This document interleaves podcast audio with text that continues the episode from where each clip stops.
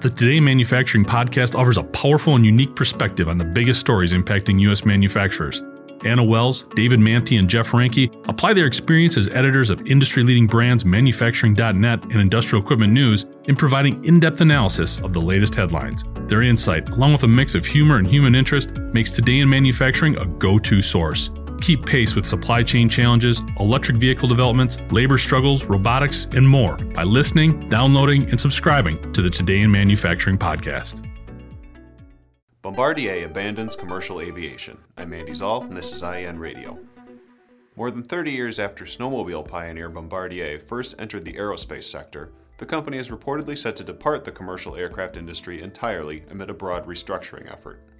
CBC Radio Canada reports that fresh off a $1.6 billion loss in its latest fiscal year, the one time aviation and rail giant sold its stake in the A220 passenger jet to its partner Airbus for $591 million. The French aerospace giant now owns 75% of the A220 program, with the remainder owned by the government of Quebec.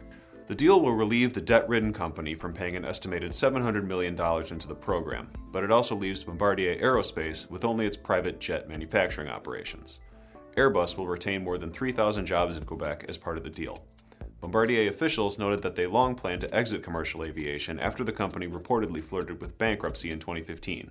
But the CBC noted the company's core operations remain something of a moving target after years of shedding aerospace assets. And despite leaving the commercial aerospace market altogether, the company still likely isn't done. Reports indicated that Bombardier is close to a sale of its rail operations to French rail giant Alstom.